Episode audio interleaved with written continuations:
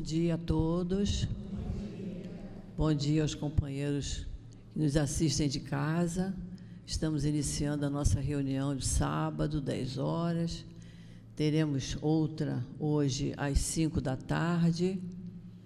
Temos reunião pública também quarta-feira, às 10 da manhã, 3 da tarde, 7 da noite. Hoje nós temos o trabalho da obra social, que já está funcionando lá atrás, no telheiro. Quarta-feira nós temos o trabalho da cura, do passe de cura, que funciona simultaneamente durante as reuniões, de manhã, de tarde, de noite. Para o trabalho da cura, a gente sempre pede aos companheiros que precisarem de um atendimento, de um encaminhamento para um passe de cura, que após a reunião pública que permaneçam no seu lugar, que o médium da casa irá conversar e ver da necessidade de se tomar o passe de cura. É, pode ser uma necessidade física, como pode ser uma necessidade espiritual. E nós estamos aqui para ajudar, para colaborar no que for possível mostrando sempre a responsabilidade também do paciente, de quem toma o passe de cura. Nós temos aqui uma rifa que faz parte para ajudarmos nas despesas da casa, uma rifa de três reais que está sendo vendida na livraria após a reunião. Quem desejar comprar um número ou dois, ou dez, ou vinte, o que puder. Três reais, lá na livraria, com o nosso companheiro Maurício. É, o importante também, temos amanhã o nosso encontro de Kardec, de nove a meio-dia, que nós pedimos a todos que vierem, e tenho quase certeza que todos virão, porque é muito importante, e é muito bom a gente passar uma manhã de domingo estudando, e as pessoas devem chegar um pouquinho mais cedo, chegar por volta de oito e meia, para já sentar, se acomodar, porque nove horas em ponto começa o encontro, de nove ao meio-dia. Às dez e meia tem um intervalo, uns 15 minutos para um cafezinho, para a gente esticar as pernas um pouquinho, e depois vamos até o meio-dia. Bom, hoje o trabalho da obra social, eu, todos que chegam, às sete e meia, oito horas, eles tomam café da manhã. Antes de sair, às onze e meia, meio-dia, todos almoçam. Por isso, nós pedimos a colaboração de todos para o café da manhã. O que a gente toma em casa no café da manhã é o que é feito aqui também: é o café, é o leite, quem puder trazer o leite em pó, é o café, é o açúcar é a margarina, é pão, o que a gente puder colaborar. É muito importante. Para o almoço, a gente às vezes é sopa, às vezes é um arrozinho com frango, uma batatinha palha, o que nós pudermos colaborar, o que a gente compra para nossa casa, a gente pode ajudar aqui, para aqui também, trazendo mantimento, mas trazendo também os temperos, trazendo material de limpeza, que a nossa casa precisa muito de material de limpeza, porque é igual a casa da gente, né? A gente tem banheiro, tem cozinha. Imagine aqui, a cozinha é muito maior do que a da nossa casa, porque faz alimento para centenas de pessoas, então a gente suja muito a cozinha. O banheiro também muito frequentado, então precisa de muita limpeza. Então, o que a gente usar em casa, a gente usa aqui também. Então, nós estamos sempre precisando da colaboração de todos. Quem não puder carregar a bolsa de mantimentos, quem não puder colaborar dessa maneira, pode colaborar também com uma quantia do que puderem dar. O que puder dar é muito bem recebido. Porque nós, olha aqui, nós estamos com ar-condicionado ligado, nós temos luz, nós usamos o gás, nós temos telefone. Então, tudo isso é despesa, como é na, casa, na nossa casa também, certo? Então, nós estamos sempre precisando muito da colaboração de todos. E para nos mantermos cada vez mais unidos, nos sentindo mais irmãos do que nunca, nós temos os cursos da casa. Os cursos nos trazem um benefício muito grande, um entendimento muito grande com relação ao nosso dia a dia, às nossas dificuldades. Então, nós temos cursos aqui todos os dias, em vários horários.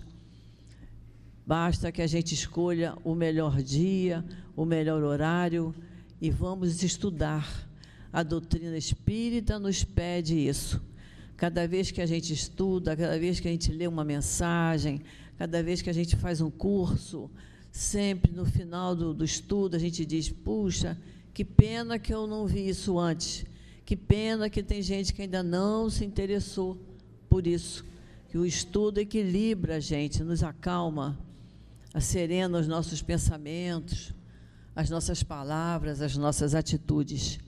Então, gente, vamos estudar. É isso que nós estamos precisando. Chegou o nosso companheiro, nosso orador, e nós vamos iniciar o nosso estudo de hoje, lendo a mensagem que é do Evangelho segundo o Espiritismo, capítulo 18, muitos os chamados, poucos escolhidos. Hoje nós estudaremos na hora do passe com nosso companheiro Léo os itens 3, 4 e 5 eu vou ler apenas o item 3 agora, para nós iniciarmos o nosso estudo. E nos diz assim o Evangelho de Mateus, capítulo 7, versículos 13 e 14. Entrai pela porta estreita, porque a porta da perdição é larga. O caminho que a ela conduz é espaçoso, e existem muitos que entram por ela. Como é pequena a porta da vida! como é estreito o caminho que a ela conduz, e como são poucos os que o encontram. E isso merece uma, uma reflexão.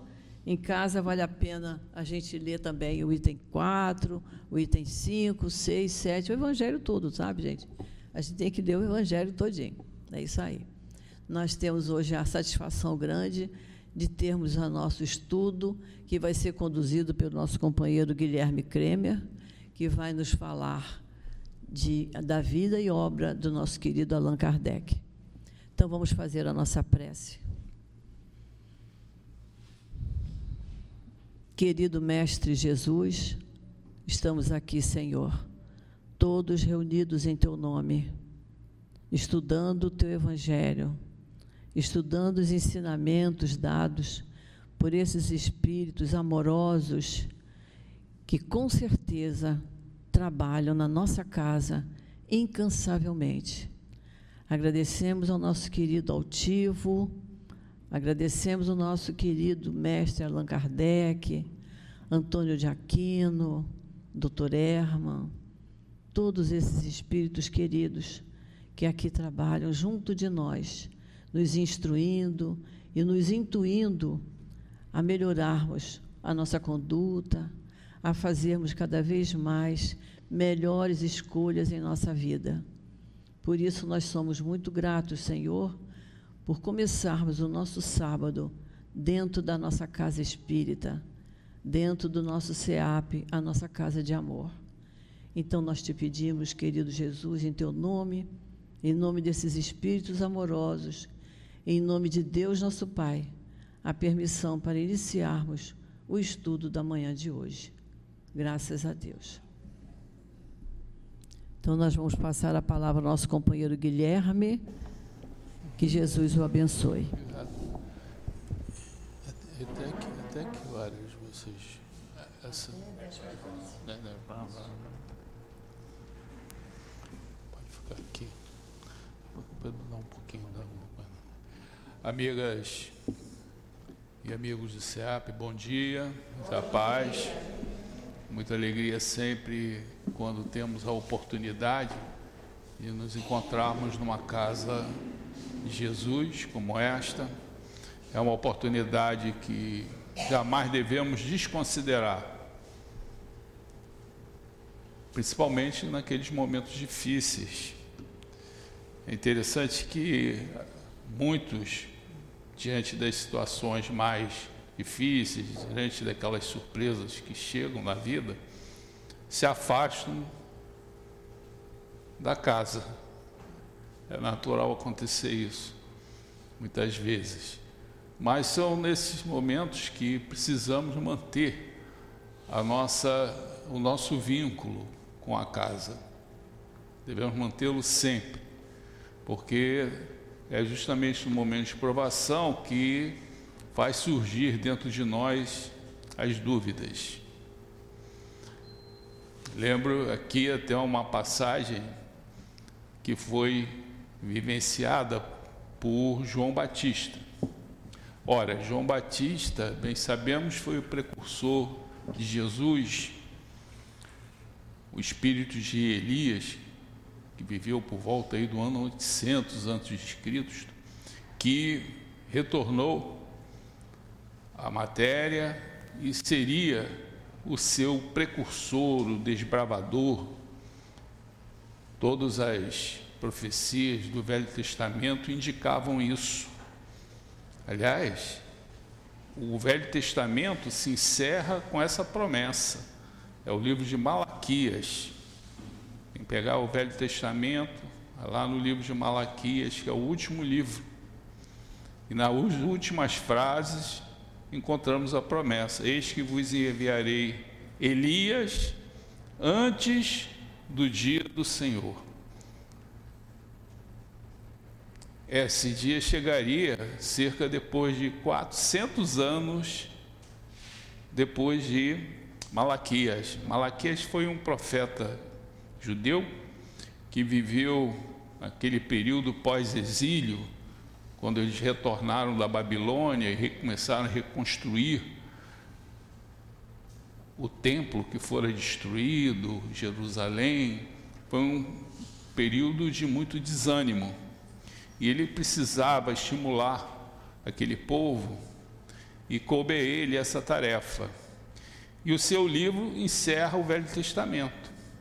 400 anos depois, então, então é a diferença entre o Velho e o Novo Testamento são 400 anos. 400 anos depois, iniciaria, conforme as promessas, conforme as profecias, o ministério público de João Batista, que era um espírito diferenciado, totalmente diferenciado. Por essa razão, trouxe para ele uma quantidade enorme de discípulos, de admiradores, Ainda hoje, lá nas terras do Iraque, ou do Irã, existem seitas cristãs, cristãs, que entendem que João Batista era o verdadeiro Messias, porque ele acabou batizando a Jesus. Então, se ele batizou a Jesus, ele seria maior que Jesus. Essa admiração sempre é, é, aconteceu. E sabemos que quando o mestre resolveu dar por início o seu ministério público, ele desceu de onde se encontrava, lá na Galiléia, lá em Nazaré, e foi para a direção da Judéia, para o local onde João Batista vinha realizando sua, os seus batismos, que na verdade era um compromisso da criatura com a renovação mental, porque João entendia que se você não mudasse o pensamento, não iriam aceitar a Jesus como Messias. E como não aceitaram, porque a religiosidade praticada na época, e ainda hoje é muito é assim, era uma religiosidade exterior.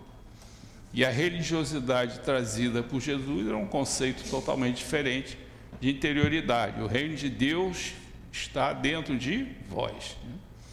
Então Jesus foi batizado, e começou a sua atividade. E é interessante que, com o início do ministério de Jesus, o povo começou a seguir justamente a Jesus, e não tanto quanto era até então com João Batista. E alguns discípulos de João Batista sentiram isso e foram até questioná-lo. João, você batizou a Jesus. Então, na cabeça deles, entendia que João era até superior. E agora o povo está seguindo a ele, não mais a você. São aquelas preocupações humanas, né, de divisões, de separações, muito comum. A divisão é uma característica de um planeta de provas e expiações, sempre as divisões, nunca a união. E aí, João traria uma frase que mostra bem a essência do seu espírito. É necessário que ele cresça e eu diminua. Na essência, essa frase de João Batista é um programa de trabalho. Né? É um programa de trabalho. Eu tenho que diminuir o meu eu personalístico para que o Cristo possa crescer e possa aumentar dentro de mim. Esse é o programa de trabalho que nós temos aqui a fazer, essa frase de, tão bonita de João. Mas sabemos pelo Evangelho que em determinado momento João cometeu uma impropriedade.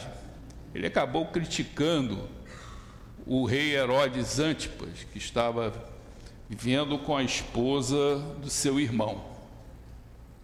E evidentemente nunca foi bom você criticar um rei. Ele acabou preso na fortaleza de Maqueronte, que estava situada ali na margem leste do Mar Morto. Ela fora construída no século I, fora re, reestruturada, reembelezada por Herodes o Grande, era um local assim de proteção de Jerusalém. Servia de como proteção de Jerusalém. De é, dessa fortaleza de Maqueronte, você podia ver ao longe a fumaça que subia de Jerusalém para o céu daquelas rituais de, de sacrifícios que eram realizados diariamente naquele tempo, então sempre fumaçando, e você conseguia divisar. Só que Herodes Antipas conhecia bem a João. Ele até tinha um certo respeito, sabia da popularidade de João Batista, e por essa razão resolveu até proporcionar-lhe um benefício. Naquela época não tinha tornozeleira eletrônica, nem, nem, nem calabouço especial, nada disso. Então, João, o Herodes Antipas, concedeu-lhe apenas um benefício, o benefício que poderia fazê-lo, o único que ele poderia proporcioná-lo, era permitir que seus amigos e discípulos o visitassem. Nós sabemos que é importante isso porque a amizade é importante justamente nos momentos de provação. E João Batista entrou no seu processo de provação. Ele ficaria preso nesse calabouço cerca de nove meses e depois seria então degolado, como bem sabemos. Então, um momento de muita dureza, porque você ficar preso em Maqueronte era bastante difícil, muito quente durante o dia, um frio intenso durante a noite. Imagine um, um calabouço naquela, naquela fortaleza, nos subterrâneos daquela fortaleza. Mas os seus discípulos lhe traziam conforto. E naquele momento de provação, e nesse contato com seus discípulos, João Batista começou a perguntar para aqueles homens como estava Jesus, porque ele o batizara, era natural, reconhecera nele o Messias, o que foi importante até para Jesus, ter esse aval de João Batista, foi fundamental, aliás.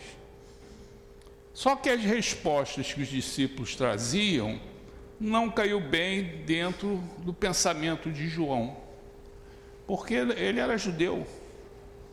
Esperava talvez ainda no inconsciente daquele povo, no inconsciente coletivo, um Messias rei, um Messias sacerdote. Por isso até não reconheceram a Jesus. O único profeta que reconheceu muito bem a Jesus foi Isaías, o servo sofredor, né? que Jesus seria o servo sofredor. E aquilo não caiu bem em João. E como ele estava em provação, surgiu, começou a surgir dentro dele um vírus que é muito complicado, o vírus da dúvida. Começou a surgir. E aí foi se desenvolvendo. Né? naquelas noites escuras, naquele calor intenso durante o dia. E teve um momento que ele não aguentou, ele estava tomado pela dúvida, estava quase descrente. E aí pediu para que dois de seus discípulos fossem até onde se encontrava Jesus e lhe perguntasse de forma direta se ele era realmente e verdadeiramente o Messias. E aí, esses dois discípulos foram até o norte, na Galileia, onde já se encontrava Jesus, e lhe perguntaram o que fora solicitado por João. Só que o mestre não resolveu responder de uma maneira direta, porque ele sabe que palavras são palavras. Ele poderia falar que sim, mas era apenas a palavra dele. E aí teve o pensamento luminar de convidar-lhes para que não venham conviver comigo e tirem a própria conclusão. Isso seria muito mais forte do que ele apenas falar, ó, oh, fala para o João que eu sou. Eles iam retornar e João ia continuar com a mesma dúvida. E esses homens conviveram com Jesus um largo período, e aí, evidentemente, se convenceram de que Jesus era o Messias.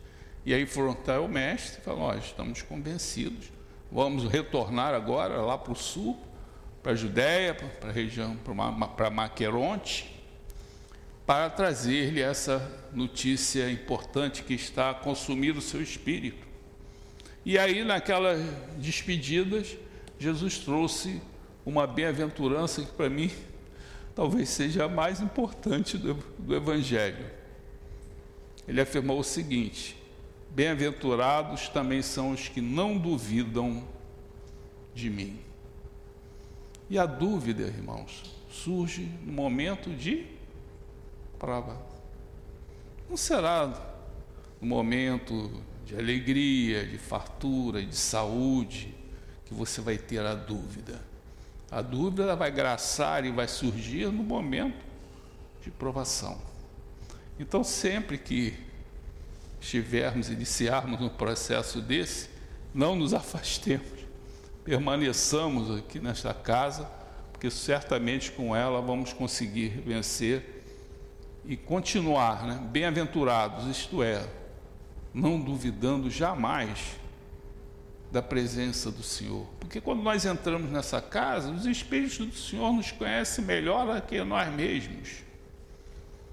Nós hoje sentimos e vivemos os efeitos que fizemos no passado. Nós sabemos os efeitos, mas nós não sabemos as causas. Graças a Deus, né? é bom não saber o que fizemos no passado. A gente sempre interessada é o que eu fiz, que não quero saber de nada. Boa coisa não foi.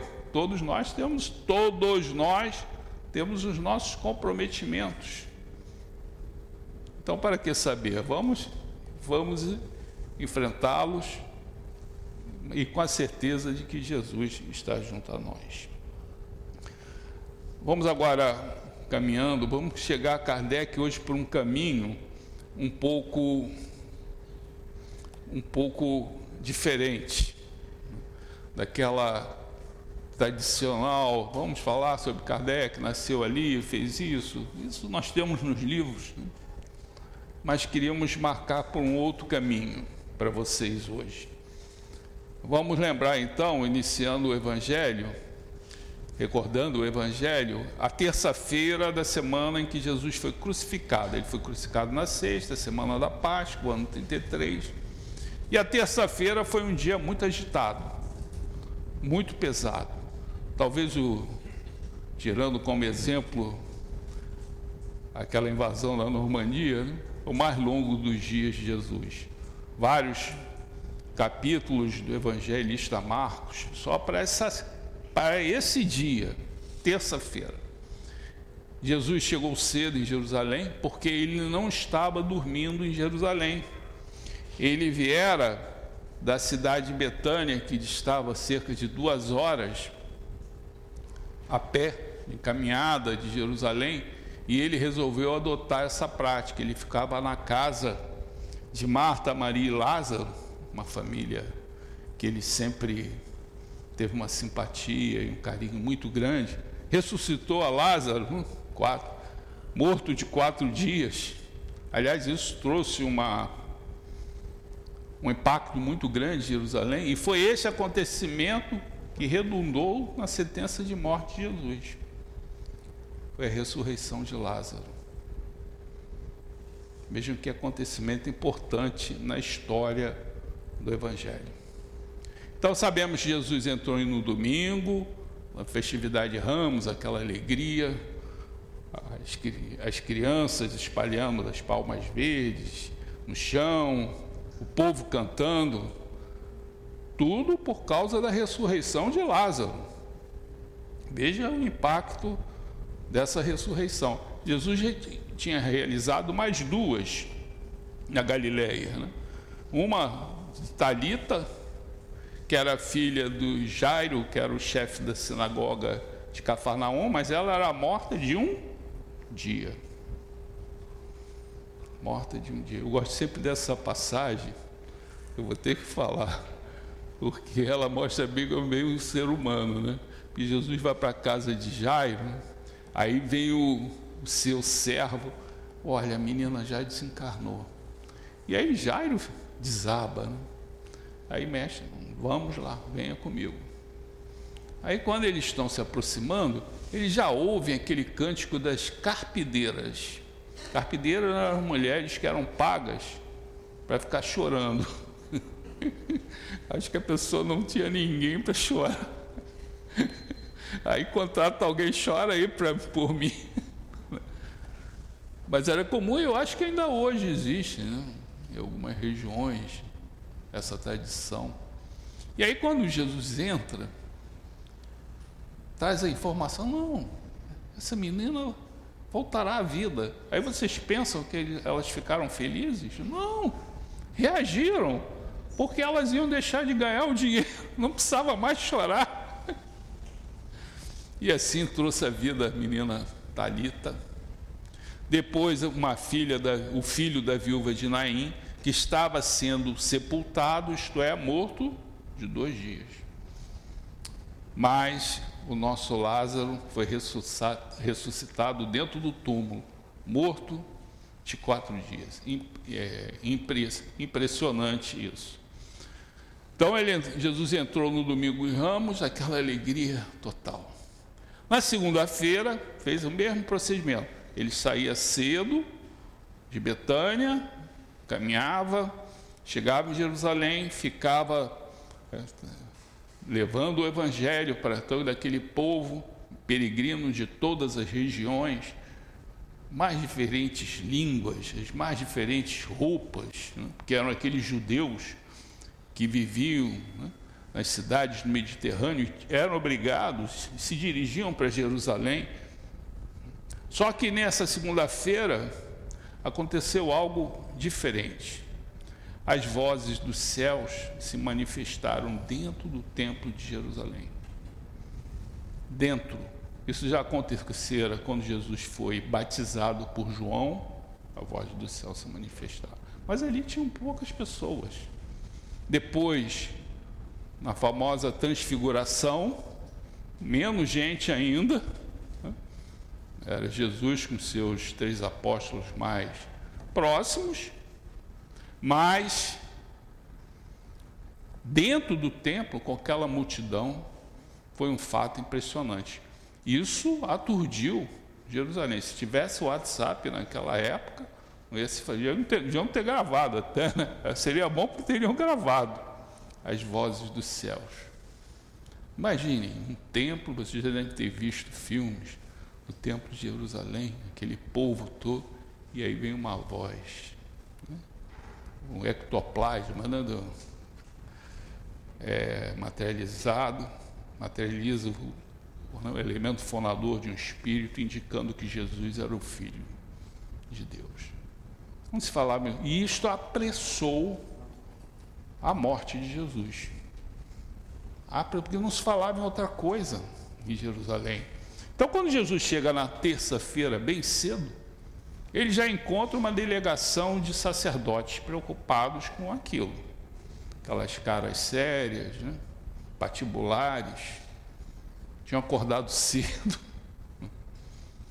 E aí, quando o mestre sobe as escadas do templo, que foram descobertas, aliás, essas escadas do templo foram descobertas só em 1978. Importantíssima essa escada. E é interessante, é uma escada assimétrica. Ela não é uma escada normal, com os degraus normal, normais. Não é. É uma escada assimétrica. Mas isso tinha uma intencionalidade. Porque se é uma escada simétrica, toda igualzinha, você entra naquele templo naturalmente, né? falando mal dos outros, falando as fofocas, né? aquela coisa que a gente conhece bem e vivencia isso. Né? Mas com aquela escada, obriga com que você tenha que olhar para baixo. Então você, quando entra no templo, você tem, é obrigado a ter uma atitude reverente. Isso é uma lembrança para nós aqui também, né? Isso aqui é um templo de Deus. Sempre que adentrarmos aqui, é bom fazermos uma oração agradecendo a Deus né, pela oportunidade de estarmos nesta casa. É? E esses sacerdotes, quando Jesus estava entrando dentro do templo, barraram o mestre, barraram. E lhe perguntaram: qual é a tua autoridade para que aquilo tivesse acontecido? quer dizer, aquelas vozes do céu falando. E Jesus não ia ficar discutindo ali com aquelas criaturas, não ia ficar discutindo com aquelas criaturas. E replicou: Olha, eu respondo a pergunta de vocês, se vocês responderem uma pergunta minha. Pronto. Aí foi aquele entrave, né? Porque é muito fácil você ficar de pedra perguntando. Era porque eles, os sacerdotes tinham essa prática. Mas aquele homem simples, com aquela coragem toda, retrucou. Eu respondo se vocês responderem a minha pergunta. Aí eles também ficaram numa situação que não podiam negar. Tá bom, pode respondemos. E sabe qual foi a pergunta de Jesus? Se o batismo de João a essa época estava morto, degolado. Era dos homens ou de Deus? Parece uma perguntinha simples, né? Mas muito complexa. E aí eles se reuniram, ficaram a refletir. Bem, se nós falamos que é de Deus, aí o povo que admirava João Batista, estamos falando de uma criatura popular, bem popular. Se nós falamos que era de Deus, aí o povo vai falar: por que, que Herodes Antipas então degolou a João? E eles ficaram com medo de falar, por causa dessa popularidade, que o batismo era dos homens. E aí o medo foi maior que a vaidade, e falaram: olha, nós não sabemos a resposta. E aí Jesus, olha, vocês não responderam a mim, eu também não vou responder de vocês. E entrou dentro do templo aquele povo admirado. Assim começou essa terça-feira, de forma impressionante. Impressionante. E aí foram acontecendo várias parábolas, situações, vários é, ensinamentos Podemos enumerar aqui várias parábolas, ensinamentos, mas não é o, o objetivo, senão nós acabamos de perdê-lo. Ao final, o, o sol já começava a se pôr, Jesus resolveu retornar para Betânia, estava cansado. Imagine todo mundo querendo pegar sua casquinha, né? Todo mundo querendo tocar em Jesus. Quantos foram curados só em tocar na veste, na sua veste? Então era uma sessão de fluido magnético contínuo. Mas ele já estava cansado. Vamos retornar. E aí começaram a se dirigir para a saída do templo. E na saída do templo havia um pátio, conhecido como Pátio das Mulheres. Era o local onde as mulheres tinham acesso. E tinha um, o, o templo era cercado por um pátio dos gentios, isso aí todo mundo podia entrar, tinha lá aquele comércio todo que Jesus expulsou, tinha um pátio dos homens e tinha um pátio específico para as mulheres. Mas entre eles, com acesso para as mulheres, evidentemente, existia o tal gasofilácio, que eram umas trombetas de cobre que davam para um grande jarro, onde as pessoas colocavam as suas ofertas, suas moedas. E o cobre tinha a sua função, né? Porque quanto mais moeda você colocasse, mais barulho, não é? cobre moeda, ali não, não tinha vantagem você colocar uma nota de 100 dólares, ninguém ia ouvir. Porque quando você colocava muitas moedas, aquele barulho, né? Aí todo mundo olhava, todo mundo. Nossa, como ele, como ele é temente a Deus. Olha lá que pessoa bacana aquela religiosidade exterior, né? Aí a pessoa saía toda, né? Já recebeu o seu galardão, como Jesus nos ensina no Sermão da Montanha, a reverência popular. Todos olhando, né? Aquela quanto barulho, devia ter uma escala de barulho. Foram muitas moedas. E aí Jesus estava esperando ali, conversando os últimos detalhes com os seus apóstolos, e veio uma viúva eles observaram. Ela pegou uma, um centavo judaico, chamado lepton. Não valia nada, gente. Tim! Barulhinho, nem, nem sei se fez barulho. E aí os apóstolos começaram a, de certa forma, desconsiderar aquela doação. Desconsideraram. Não fez nem barulho. Para que, que serve isso? E aí Jesus trouxe uma visão totalmente nova do que quando queremos avaliar ou como Deus avalia as nossas doações. Jesus falou o seguinte: ao contrário do que eles estavam pensando, aquela mulher viúva Imagina um dia ter, ser viúva naquela época, era difícil, gente. Muito difícil. Aquela moedinha e ele fazer falta. Então Jesus colocou: olha, essa senhora foi a quem deu mais. Aquelas ofertas todas cheias de moedas. Não. Fora ela que dera mais. Porque ela estaria dando, estava dando daquilo que iria lhe aquela moedinha que não valia nada, era fundamental para ela, viúva. Né? Naquela época, tinha, ela sofria muito. Condição feminina sempre foi mais difícil. Bem, se vocês que são do sexo feminino sabem bem.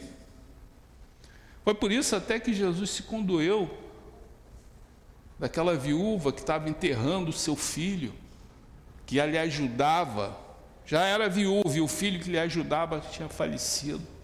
Ele foi lá e ressuscitou aquele garoto para que ela pudesse ser ajudada. Quem deu mais? Foi essa viúva. Não foram os outros que deram ofertas.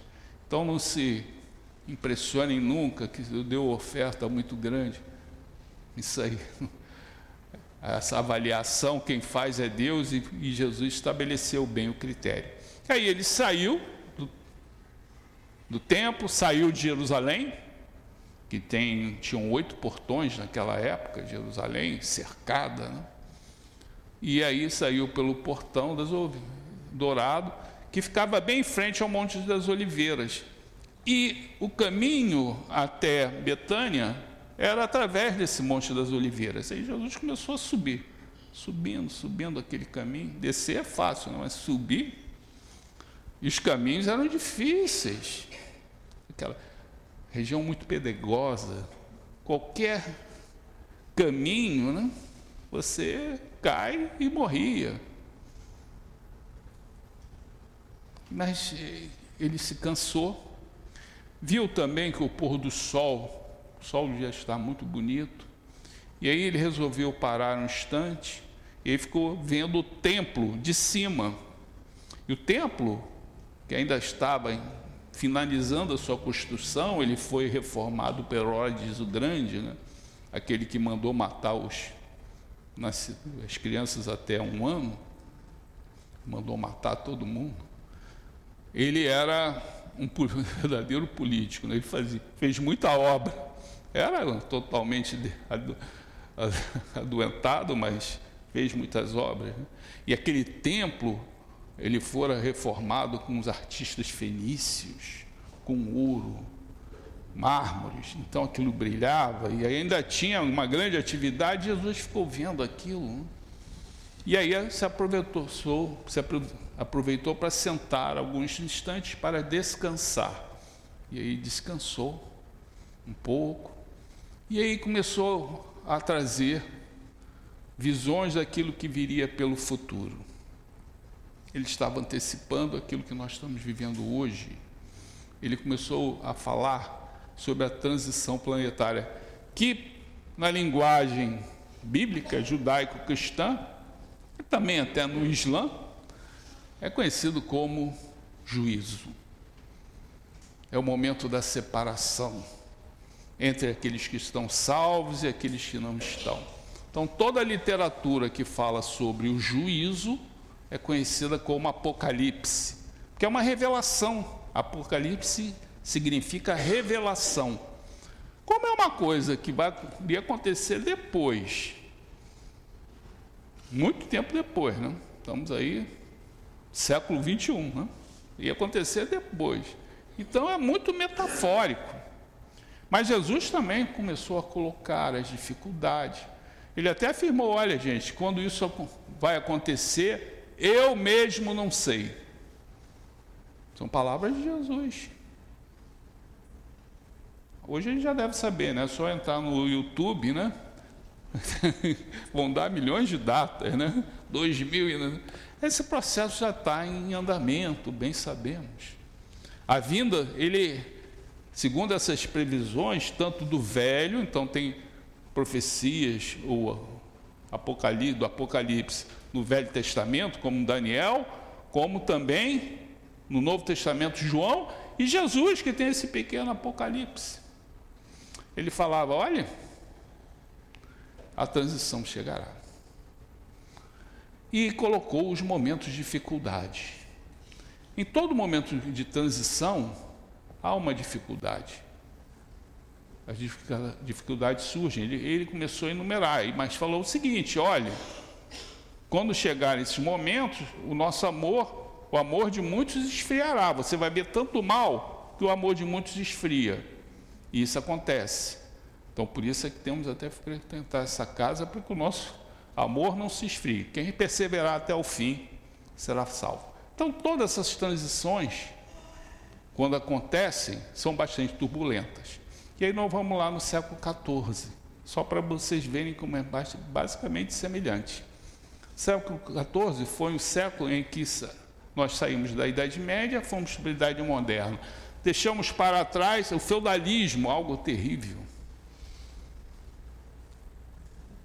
Deus deixou de ser o centro de tudo, o homem começou a ser importante, o ser humano começou a ser importante. Evidentemente, numa transição como essa, começaram a surgir várias crises. Crises, crises religiosas. Haviam dois papas, um papa francês e um papa italiano. Guerra, guerra dos 100 anos. Também tiveram uma pandemia, a peste bubônica. E é interessante, na, na, na nossa pandemia tiveram, tivemos várias crendices Naquela época também tinham crendices com a peste, né? Porque a população menos atingida pela peste, que matou 30% da população da Europa, 30%, foram as famílias judaicas. Por uma razão muito simples. Os cristãos, eles idealizavam que os gatos estavam ligados o que às feiticeiras. É como se fosse um animal é, preconceituado. E da onde vinha a peste bubônica? Das pulgas dos ratos. Então o ratinho, quando chegava numa casa judaica, ele, os judeus não tinham essa crendice. Tinham. Os gatinhos iam para as casas cristãs. Então tivemos tudo. E nesse período surge então um reformador tcheco muito importante chamado Jan Hus. Ele foi o precursor da reforma que viria depois por Lutero, porque a religião estava totalmente dividida e buscando sempre o poder do mundo e não o evangelho na sua essência. E ele queria trazer justamente o evangelho. Ele viveu em Praga, acabou sendo um religioso, ele se tornou padre, mas começou a escrever contra esse estado de coisas e, evidentemente, foi condenado. E em 1415 foi realizado um concílio chamado Concílio de Constança, onde tentaram resolver os problemas das divisões né, do Papa francês em Avignon e o Papa romano italiano em Roma. Né? Então tem que ter um Papa só, né? não pode ter, não sei, dois, três Papas. E precisava de uma atração essa. E a grande atração foi o julgamento de John Huss, acusado de heresia. E esse homem testemunhou tudo aquilo que ele escreveu. Evidentemente foi acusado de heresia, foi levado a ser supliciado numa fogueira, mas ele teve a oportunidade de se dizer, porque um enviado do imperador foi até ele com lenha até o pescoço. Com lenha até o pescoço. Se ele se desdizesse, ele sairia dali. Mas ele permaneceu firme às suas ideias, aos seus pensamentos. E acabou, evidentemente, morto, queimado, como seus livros também foram queimados, os seus escritos, foi queimado tudo. É interessante que naquela época, quando você ia matar alguém dessa maneira, o grande importância era você escolher a lenha não podia ser qualquer lenha, não podia ser uma lenha úmida. Uma madeira úmida gera o que? Muita fumaça. E a fumaça faz com que a criatura desmaie, porque ela não tem oxigênio. E aí ela não vai sentir os efeitos da labareda. Então tem que ser uma madeira sequinha, especial para fogueiras para matar gente. É interessante que esse espírito reencarnaria em 1804 na personalidade de Allan Kardec. Ele é um bandeirante da verdade, um grande reformador. Ele foi o, o precursor da reforma. E agora, ao reencarnar novamente, ele teria uma missão muito importante. Ele iria cumprir a promessa, ele é o cumpridor da promessa que Jesus fez lá no famosa ceia pascal, na quinta-feira à noite, de que iria enviar um outro consolador. Por quê, gente?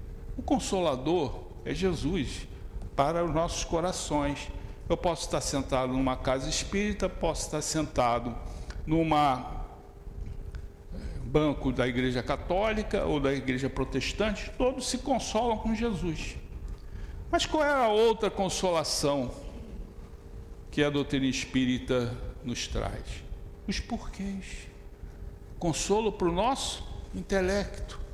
Nós começamos a entender de onde viemos, para onde iremos, o porquê desses acontecimentos, que são para nós mais uma, quase um enigma, E esse homem, em 1855, se aproxima daqueles fenômenos espíritas que estavam sendo realizados para chamar essa atenção.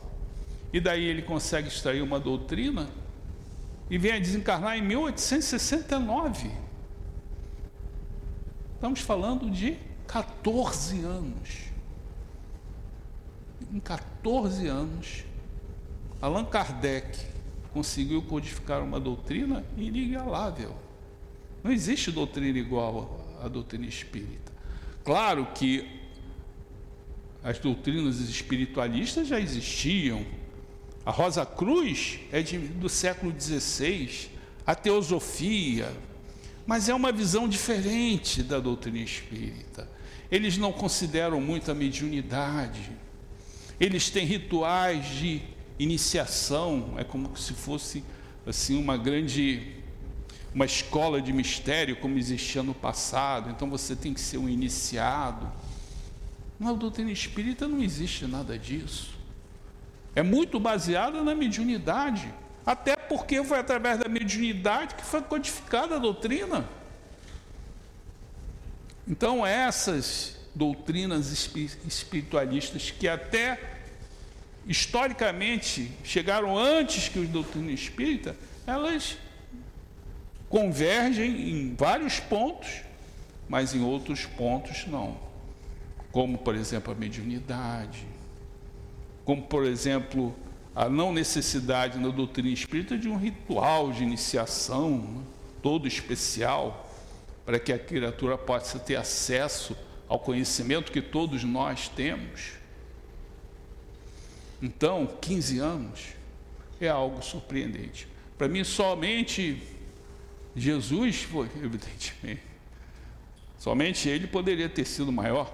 Ele trouxe o Evangelho em três anos e Allan Kardec em 15 anos. Claro que essa segunda revelação. Ah, e uma outra característica, vamos até salientar aqui, da doutrina espírita, quando comparamos com essas outras doutrinas espiritualistas que ainda existem hoje, Rosa Cruz, Teosofia, é que a doutrina espírita tem um caráter judaico-cristão, está assentado nas, no entendimento judaico-cristão. Tanto que os Espíritos falam que aconteceu uma primeira revelação com Moisés, aquilo que não devemos fazer, né? Mas só que isso não resolve. Eu saber o que eu não devo fazer é uma coisa, mas eu preciso saber o que eu devo fazer. Quem trouxe isso? Jesus. A segunda revelação é aquilo que eu devo fazer. E o próprio doutrina espírita se insere nessa tradição judaico-cristã, colocando-se como a terceira revelação. Essas são as grandes diferenças da doutrina espírita para essas escolas espiritualistas que já existiam, que já existiam. Então temos que, nesse mês de outubro, que é tão especial, reverenciar Allan Kardec, estudando a sua doutrina. Isso é que provavelmente é o mais importante. Se nós pudermos honrar né, as, o trabalho de Kardec, é estudando a sua doutrina, o livro dos Espíritos, o livro dos Médiuns, o Evangelho segundo o Espiritismo. É interessante que Kardec se afastou para escrever o Evangelho segundo o Espiritismo. Aliás, essa é outra característica que nós poderíamos destacar de Kardec. A doutrina espírita tem um quê todo pessoal dele. Imagine a quantidade de abobrinha que Kardec devia ouvir naquela época. Ah, eu acho isso, eu acho. Todo mundo acha, mesmo. Todo mundo. Mas Kardec se mantinha, não. E os espíritos falam para ele: é o que você o que você pensa que tem que estar ali. É uma doutrina muito pessoal de Kardec. Claro que nós sempre reverenciamos que é uma doutrina trazida pelos espíritos, mas tem, evidentemente, uma assinatura pessoal de Allan Kardec. E nesse mês de outubro, nós reverenciamos o seu nascimento em 1804. Mas poderíamos até reverenciar um outro momento, que acontece em 9 de outubro, que todos já devem ter ouvido falar, que em 9 de outubro de 1861, isto é, quatro anos depois do lançamento do Livro dos Espíritos, em 1857, Allan Kardec recebeu um pedido de um editor francês chamado Maurice Lachatre. Eles eram amigos. Só que Maurice Lachatre estava sendo perseguido por Napoleão III e por essa razão teve que resolveu se mudar para a Espanha. E é lá da Espanha pediu a Kardec para que ele pudesse enviar livros do Espiritismo. E Kardec o fez. Então chegaram 300 livros lá na Espanha. Entretanto, esses livros foram confiscados, porque, embora a Inquisição já não existisse mais oficialmente, ela ainda estava na mente, no psiquismo de muitos religiosos, que entendiam que podiam destruir as ideias e os pensamentos queimando os livros. A humanidade sempre pensou que pode destruir as ideias, desde a famosa Biblioteca de Alexandria. As bibliotecas de Alexandria tentaram queimá-la diversas vezes. Até o último, né? Porque eu acho que me parece que foi um muçulmano que ele falava o seguinte: só você precisa de um livro, que é o Alcorão. Para que eu preciso desses outros milhares de livros? Queima tudo. E esses livros foram queimados. Evidentemente, se Kardec estivesse lá na Espanha, talvez ele também fosse queimado junto. Mas evidentemente que essa data especial para a doutrina espírita, que é 9 de outubro, que é o alto de fé, trouxe uma divulgação muito grande, uma popularização dos livros da doutrina espírita. E contam os espíritos que, ao receber a notícia, dias depois, no seu pequeno apartamento na rua de Santana, em Paris, número 59, Kardec recebeu a notícia que seus livros haviam sido queimados e aí ele se deixou cair na sua poltrona. Mais um ataque que ele recebia. Estávamos em 1861, hein, gente? Allan Kardec iria desencarnar em 1869. E aí os espíritos comentam que ao fazer a reflexão daquilo que acontecera, ele se lembrou da sua própria experiência, que está arquivada no seu psiquismo inconsciente, quando era esse padre Jan Hus, porque os seus livros escritos foram queimados, só que dessa vez ele, Kardec, como Kardec não foi queimado, embora lá no, no século XIV, nesse, naquele momento difícil, Jean Hus foi condenado e queimado à fogueira. Então, nessa semana que reverenciamos o codificador, que possamos honrá-lo estudando, procurando estudar a sua doutrina, sempre baseada na razão, se vocês é, fizerem um cálculo, a primeira revelação veio, aconteceu por volta aí do ano 1200. A segunda revelação, 1200 anos depois. A terceira revelação, cerca de 1800 anos depois, 1850 anos depois. E demorou, por uma razão muito simples, porque para trazer-se a terceira revelação, era necessária que a humanidade tivesse desenvolvido a metodologia científica. E essa metodologia só foi desenvolvida no final do século XVIII e início do século XIX. Os métodos científicos. Era necessário isso para que essa terceira revelação pudesse ser codificada. Então eram essas palavras que tinham a trazer a vocês, as reflexões, agradecer muito a oportunidade, reverenciarmos o nosso codificador e que a paz do Senhor possa permanecer no coração de todos que aqui estão, encarnados e desencarnados.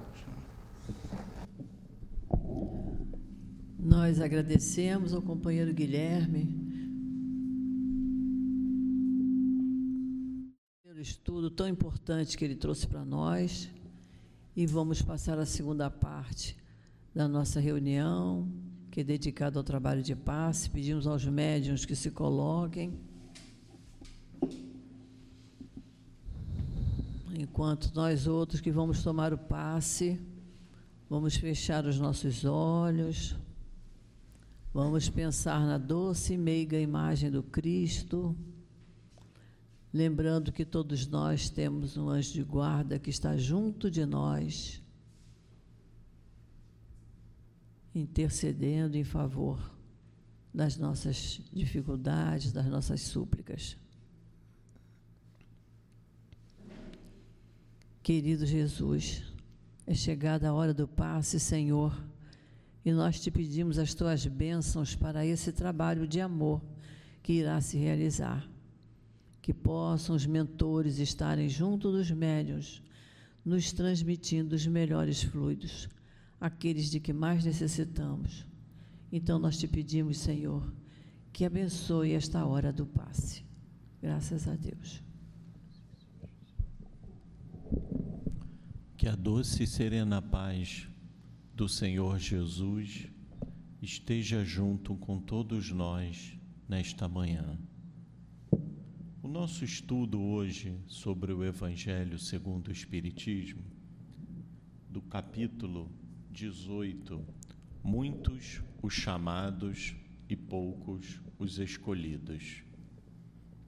Vamos comentar sobre o item 3 e 4 uma passagem do Cristo falando por parábolas sobre a porta estreita. Todos nós temos o conhecimento de que somos espíritos imortais. Estamos no nosso corpo de carne numa transitoriedade do espírito vivemos já várias encarnações em outros corpos.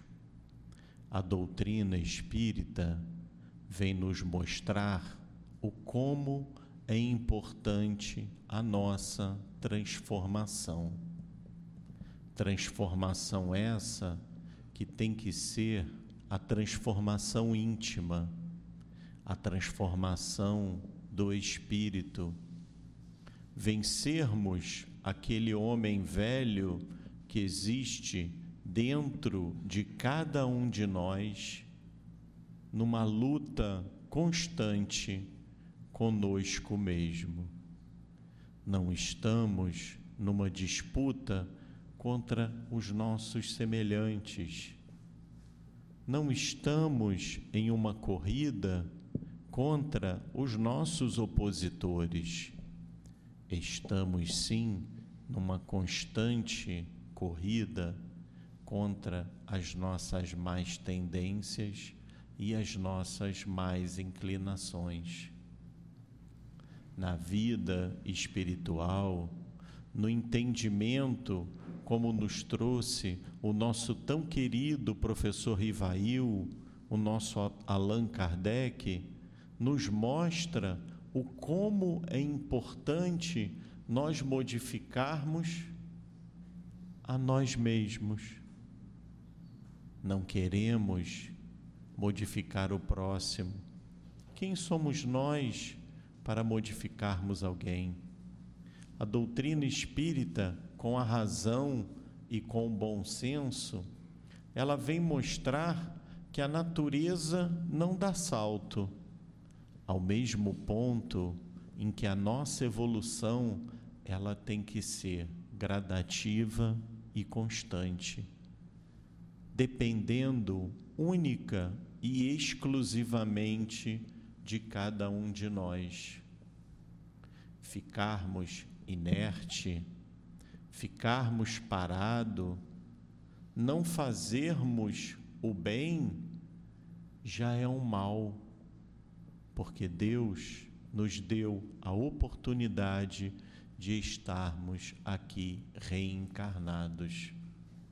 A bênção da vida, a bênção da reencarnação, a bênção do conhecimento da doutrina espírita, sempre junto com Jesus e com Kardec, está em nossas consciências. Sabemos que muitas das vezes ficamos na nossa zona de conforto por preguiça, por acomodação, por rebeldia, mas sabemos também que nós temos a oportunidade, junto com a doutrina espírita, de reavermos e modificarmos os nossos conceitos antigos. O Cristo vem nos trazer o sentido de um Pai, de um Pai que é nosso e de que todos nós somos irmãos perante ao Senhor. E o Senhor Allan Kardec vem nos mostrar e exemplificar, através da doutrina dos Espíritos, de como nós devemos agir, como nós temos que proceder como tem que ser a nossa caminhada aqui na terra. O tempo de ficar parado, o tempo de errar e de ter atitudes que iremos nos arrepender no futuro, já passou. Estamos na boa nova. Estamos na fase de arregaçarmos as nossas mangas e agirmos junto com o Senhor Jesus. O nosso tão querido professor Rivail, o nosso tão querido Allan Kardec, que nesse mês se aniversaria, veio trazer para como, para cada um de nós, como nós devemos agir. Um manual prático da vida, um manual prático da nossa tão querida, amada e bendita doutrina espírita. Que assim seja. Antes da nossa Antes da nossa prece final, nós vamos ler a mensagem trazida pelo plano espiritual. Mensagem essa do dia 3 de outubro de 23. Meus amados, que as palavras do Evangelho de Jesus se repitam mais e mais em meio a vocês. O amor de Deus é infinito para com todos. Não se perturbem, aquietem seus corações. Não se preocupem. Todos os entes queridos, irmãos, aqui foram amparados, acolhidos com muito amor. Continuem em preces por eles, por nós, por todos que hoje vocês, nós, desencarnados e encarnados, possamos estar felizes nesse dia 3 de outubro, porque foi em 3 de outubro de 1804 que o nosso Jesus encaminhava ao orbe esse espírito que todos nós admiramos, exaltamos, pela sua capacidade, pela sua elevação, por ter ouvido e colocado em prática, em ordem, tudo que o Mestre Jesus tinha dito em tempos anteriores. O nosso irmão Hippolyte Leon Denizar Rivaio. Que nesse momento elevemos os nossos pensamentos, desencarnados e encarnados, façamos uma pequena meditação no intuito de gratidão, de agradecimento a esse irmão. Juntos possamos estar com ele, Rivaio, sendo orientados, sendo guiados pelo nosso Jesus ao melhor caminho. Juntos possamos estar agradecendo por cada obra aos quais nos deu entendimento. Se todos vocês tiverem a força, a coragem que nós tivemos e temos, caminharão guiados e orientados pelo nosso Jesus e o nosso Kardec. Todos vocês serão capazes de desenvolver o trabalho de amor se lerem com atenção as obras da codificação. São palavras que o Mestre ditou, são perguntas aos espíritos, são respostas dos espíritos. Foi ele, Jesus, orientando, guiando Allan Kardec. O sábio dos sábios o guiou, o direcionou e o cuidou. E junto à sua amada dama, ele conseguiu, ela, a nossa irmã, trabalha junto a nós para auxiliar no crescimento moral de cada um de vocês. Essa elevação se dará quando todos deixarem de olhar os defeitos alheios, quando todos estiverem disciplinados, estiverem juntos em um só objetivo, ajudando ao próximo sem comentários, sem deixar que o próximo saiba. Sigam o modelo. Quantos ele curou? Quantos voltaram para agradecer? Sejam caridosos com o coração e não com a ação. Fazer por fazer, porque é pobre e miserável? Também os homens milionários precisam de caridade, de amor, precisam ser instruídos para um melhor caminho. Amem uns aos outros, Ajudem, ajudem uns aos outros com preces, com palavras acolhedoras. Estamos aqui, estamos orientando vocês, os cristãos, e não deixamos vocês só. Confiem no Mestre Jesus. Confiem. Nós juntos trabalhamos para o crescimento da casa. Também sabemos que a multidão se aproxima e todos vocês deverão estar preparados para as dores que verão de perto. Juntem-se ao nosso Kardec, à nossa Amélie Boudet, a nós que conseguimos entender o que o Cristo ensinou, o que o Cristo trouxe através do nosso irmão, que para o Cristo já o nome era Allan Kardec. Me despeço de todos vocês, vibrando o amor e a paz do nosso Senhor Jesus para com todos nós, desencarnados e encarnados paz, um trabalhador para o Cristo. E assim, querido Jesus, agora todos nós, alimentados pelo teu grande amor, pelo amor desse nosso querido mestre Allan Kardec, pelo amor dos espíritos que aqui trabalham incansavelmente e pela misericórdia de Deus, nosso Pai, nós pedimos permissão para encerrarmos a nossa manhã de estudos e de passes aqui no nosso SEAP. Fica conosco, Senhor, porque estamos sempre, sempre precisando muito de Ti. Graças a Deus.